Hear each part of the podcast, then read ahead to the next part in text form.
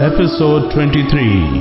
مختلف الزامات میں سزا پانے والے ملزموں کو مسلح پہرے داروں انکویزیشن کے افسروں اور راہبوں کے جلوس میں ایک خاص ترتیب سے نکالا جاتا تھا پھر جس طرح قیصران روم اور ان کے سینٹ کے ممبروں اور مذہبی کاہنوں کے سامنے ان کے ماتوب غلاموں کو بھوکے شیروں کے سامنے ڈال دیا جاتا تھا، اسی طرح ہسپانوی شہنشاہ، ان کی رعایا اور مذہبی پیشواؤں کے سامنے بے گناہ انسانوں کو آگ میں جلانے کی رسومات ادا کی جاتی تھی۔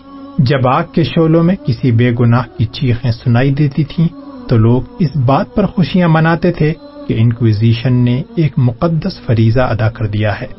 اب مسلمانوں کی تاریخ ان بے بس انسانوں کی تاریخ تھی جن کے اسلاف نے اجتماعی ہلاکت کا راستہ اختیار کیا تھا۔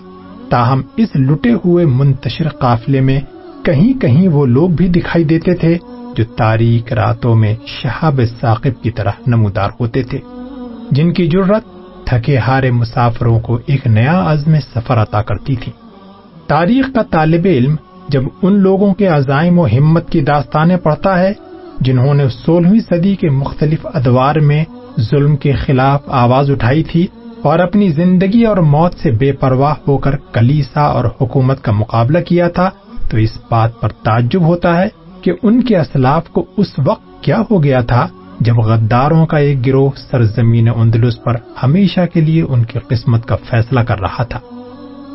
سولہویں صدی عیسوی کے ربا آخر اور سترویں صدی عیسوی کے ابتدائی چند سالوں کی تاریخ مورسیکوز کی مظلومیت اور انکویزیشن کے ناقابل بیان مظالم کی تاریخ ہے۔ اندلس کے مسلمان اپنے ماضی سے کٹ چکے تھے حال سے مایوس اور مستقبل سے نا امید ہو چکے تھے، لیکن یہ کتنی عجیب بات ہے کہ وہ لوگ جنہوں نے صرف زندہ رہنے کے لیے استباغ لیا تھا، ایک صدی گزرنے کے باوجود بھی اپنے سینوں میں اسلام کے لیے ایک تڑپ محسوس کر رہے تھے۔ چنانچہ اندلس میں مورسیکوس کے آخری ایام کی تاریخ ان لوگوں کے تذکروں سے خالی نہیں، جو آگ کے سامنے کلمہ شہادت پڑھتے ہوئے شہید ہوئے تھے۔ فلپ سوم کے دور میں حکومت اور کلیسا نے سولہ سو نو عیسوی میں یہ فیصلہ کیا کہ نئے عیسائیوں یعنی مورسیکوس کا کسی بھی حالت میں اسپین کے اندر رہنا خطرناک ہے۔ کیونکہ ایک عام اندازے کے مطابق اس وقت بھی یہ حالت تھی کہ مورسیکوز بیرونی حملہ آوروں کے لیے ایک لاکھ مددگار مہیا کر سکتے تھے۔ اسپین کو اب صرف ترکوں یا ساحل افریقہ کے مسلمانوں سے ہی نہیں بلکہ یورپ میں اپنے عیسائی حریفوں، بالخصوص فرانس سے بہت خطرہ تھا۔ چنانچہ سولہ سو نو عیسوی کے موسم خزاں سے مورسیکوز آبادی کو اسپین کے مختلف علاقوں سے باری باری ملک بدر کرنے کی ابتدا ہوئی۔ حکومت نے سب سے پہلے بلنسیا کی طرف توجہ دی، جہاں مورسیکوز آبادی سب سے زیادہ اور سب سے خطرناک سمجھی جاتی تھی۔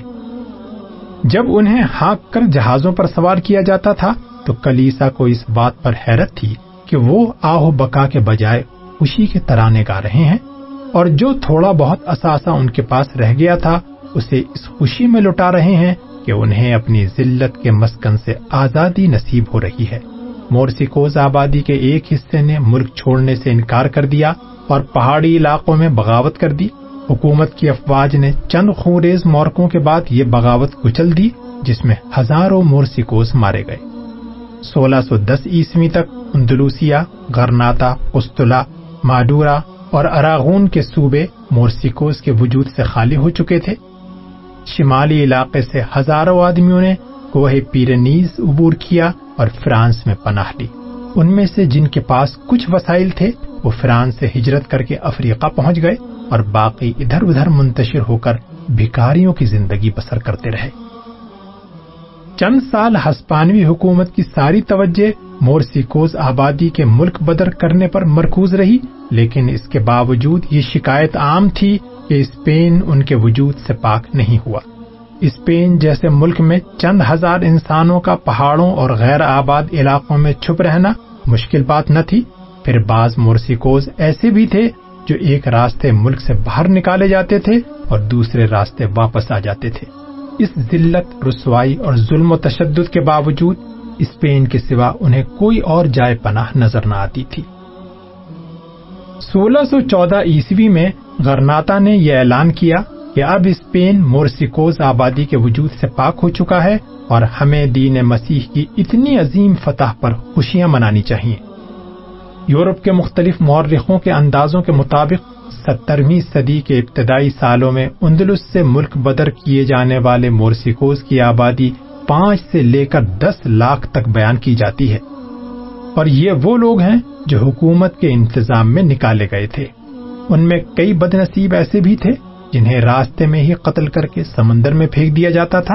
جو لوگ پیرنیز عبور کر کے فرانس پہنچ گئے تھے، وہ قتل ہونے سے تو بچ گئے تھے، لیکن ان کی ساری پونجی لوٹ لی گئی تھی۔ جو مورسیکو ساحل بربر پر اتارے گئے تھے، وہ اپنے آبائی وطن یعنی ہسپانیہ کی طرح افریقی ممالک میں بھی اپنے آپ کو اجنبی محسوس کرتے تھے۔ ابتدا میں مقامی آبادی کی بے توجہی اور بے رخی سے انہیں کافی مصائب کا سامنا کرنا پڑا، لیکن آہستہ آہستہ ان کے درمیان اسلام کے رشتے زندہ ہوتے گئے اور وہ ایک دوسرے کو بچھڑے ہوئے بھائیوں کی طرح دیکھنے کے عادی ہو گئے۔ اہل مراکش کا اسپین کے ساتھ زیادہ قریبی رشتہ تھا اور مورسیکوز آبادی کی ایک بڑی تعداد سولہ سو آٹھ عیسوی میں جلا وطنی کے احکامات جاری ہونے سے بہت پہلے ساحل بربر کے جہاز رانوں کی مدد سے وہاں منتقل ہو چکی تھی۔ یہ مہاجر مقامی آبادی میں جذب ہو چکے تھے اور مورسیکوز کا لفظ ان کے لیے ایک گالی تھا۔ لیکن ان کی یہ امید مدتوں قائم رہی کہ وہ دوبارہ اندلس جا کر اپنے ویران گھر آباد کریں گے۔ چنانچہ مراکش میں بعض ایسے گھر اب بھی موجود ہیں جہاں دیواروں کے ساتھ اندلس کے ان مکانوں کے تالوں کی کنجیاں ابھی تک لٹک رہی ہیں جہاں صدیوں قبل ان کے اسلاف رہتے تھے۔ اسلامیہ نے اندلس کی کتنی داستانیں ہیں جو ان زنگ آلود کنجیوں پر نقش ہیں۔ کسی مورخ نے ان بد نصیب لوگوں کے متعلق کچھ نہیں لکھا جنہیں غلام بنا کر امریکہ بھیجا گیا تھا، لیکن آج بھی جنوبی افریقہ کے ممالک بالخصوص میکسیکو میں ایسے بے شمار لوگ موجود ہیں جنہیں دیکھ کر یہ محسوس ہوتا ہے کہ ان کی رگوں میں عرب یا بربر خون ہے۔ اسپانیہ میں مورسیکوس کلی طور پر ختم نہیں ہوئے تھے۔ ہزاروں کمسن بچوں کو ان کے والدین سے چھین لیا گیا تھا۔ ہزاروں عورتیں لونڈیاں بنا لی گئی تھیں۔ اور اندلس کے جنوبی علاقے کے لوگوں میں آج بھی ان لوگوں کے خون کی آمیزش دکھائی دیتی ہے۔ انکویزیشن کی آگ دو صدیاں اور جلتی رہی اور صرف اسپین ہی نہیں، بلکہ پورا یورپ اس کی ہولناکیاں دیکھتا رہا۔ کیتھولک چرچ، جس قدر یہودی اور مسلمانوں کا دشمن تھا، اسی قدر مارٹن لوتھر کے پیروکاروں یا پروٹیسٹنٹ فرقے کے لیے بے رحم تھا۔ سترویں صدی کے آغاز میں مورسیکوز کی طرف سے اطمینان کا سانس لینے کے بعد ہسپانوی حکومت کی ساری توجہ کیتھولک چرچ کے باغیوں پر مبزول ہو چکی تھی۔ مقصد کسی کی اصلاح نہ تھا، بلکہ ان لوگوں کی تسکین کا سامان مہیا کرنا تھا، جنہیں ہمیشہ یہ شکایت رہتی تھی کہ اس مہینے زندہ جلائے جانے والوں کی تعداد بہت کم تھی۔ کلیسا کے راہب اپنے فرائض سے غافل ہوتے جا رہے تھے۔ انکویزیشن کے جو ملازم اس شکایت کو دور کرنے کے لیے پہلے مورسیکوز کو اذیتیں دے کر یہ اعتراف کروا لیا کرتے تھے کہ وہ دل سے عیسائی نہیں ہوئے، اب کیتھولک عیسائیوں کو اذیتیں دے دے کر یہ بیان لیا کرتے تھے کہ وہ دل سے کیتھولک نہیں ہے عام طور پر مالدار عیسائی جھوٹے الزامات میں پھانسے جاتے تھے۔ کسی پر جادوگری کے شیطانی کاروبار کا الزام لگانے کے لیے صرف ایک دو جھوٹے گواہوں کی ضرورت ہوتی تھی لیکن یورپ کے بعض ممالک میں انکویزیشن ان تکلفات سے بھی آزاد ہو گئی تھی۔ راہب ایک ایسی لکڑی جس کے سرے پر دو شاخیں ہوتی تھی پکڑ کر گلیوں میں نکلتے تھے۔ دونوں شاخیں ان کے ہاتھوں میں ہوتی تھیں اور بھاری سرا سیدھا آگے رکھا جاتا تھا۔ جس مکان کے سامنے اس لکڑی کا بھاری سرا ذرا جھک جاتا تھا، اس کے مکین جادوگری کے جرم میں گرفتار کر لیے جاتے تھے۔ انکویزیشن کے اذیت خانوں میں ان سے اعتراف گناہ کروانے کے بعد کئی اور بے گناہوں کے خلاف بیانات لیے جاتے تھے۔ اس وحشت و بربریت کی داستانیں بے شمار ہیں جسے اندلس کے کلیسا نے جنم دیا تھا۔ راہبوں کی یہ تہذیب ایک آگ تھی۔ لوگ ترکمیڈا اور زیمنیز جیسے لوگوں کو بھول چکے تھے، لیکن انسانیت کے خرمن میں جو آگ انہوں نے سلگائی تھی، مدتوں جلتی رہی۔ کبھی اس کی ہولناکیاں افریقہ کے تاریخ گوشوں میں دیکھی جاتی تھی جسے فرزندان کلیسا غلاموں کی منڈی سمجھتے تھے، اور کبھی اس آگ کے شولوں سے نئی دنیا کے قدیم باشندوں کی بستیاں بھسم ہوتی تھیں۔ لیکن ہماری یہ داستان اس عظیم قوم کے آخری سانس کے ساتھ ختم ہو جاتی ہے، جس کے اول العزم فرزندوں نے طارق بن زیاد کی قیادت میں ہسپانیہ کے ساحل پر قدم رکھا تھا۔ اور ظالموں اور مظلوموں، زیر دستوں اور بالا دستوں کی اس زمین میں عدل و مساوات کے پرچم بلند کیے تھے۔ جس نے قرطبہ، اشبیلیا، طلیت اللہ اور غرناتا میں علم کے خزانے بکھیرے تھے، جس کی درسگاہیں اہل مغرب کے لیے روشنی کے مینار تھیں۔ اس قوم نے صدیوں فتوحات کے پرچم بلند کیے، اس پر قدرت کے انعامات کی بے شمار بارشیں ہوئیں، پھر وہ صدیوں انحطاط اور گمراہی کے راستوں پر گامزن رہی اسے بار بار سنبھلنے کا موقع ملا، ایسے رہنما پیدا ہوتے رہے جو اسے مستقبل کے خطرات سے آگاہ کرتے رہے، لیکن وہ سلامتی کے راستے سے انحراف کر چکی تھی اور اس کا مٹ جانا ان حالات کا منطقی نتیجہ تھا جو اس نے بذات خود پیدا کیے تھے۔ اس نے ایک ایسے دور میں بھیڑوں کی زندگی اختیار کی تھی جب ان کے گرد بھیڑیوں کا گھیرا تنگ ہو چکا تھا۔ ان کی موت و حیات کا فیصلہ ان غداروں کے ہاتھ میں تھا جو ان کی آزادی اور بقا کے بدترین دشمن کے آلے کار تھے۔ غرناتا کے سقوط کے ساتھ اسلامیان اندلس کی آزادی کا آخری حصار منہدم ہو چکا تھا۔ اس کے بعد تقریباً سوا سو سال تک زمانے کی نگاہوں نے انہیں کبھی تڑپتے، کبھی سسکتے اور کبھی آہستہ آہستہ دم توڑتے دیکھا تھا۔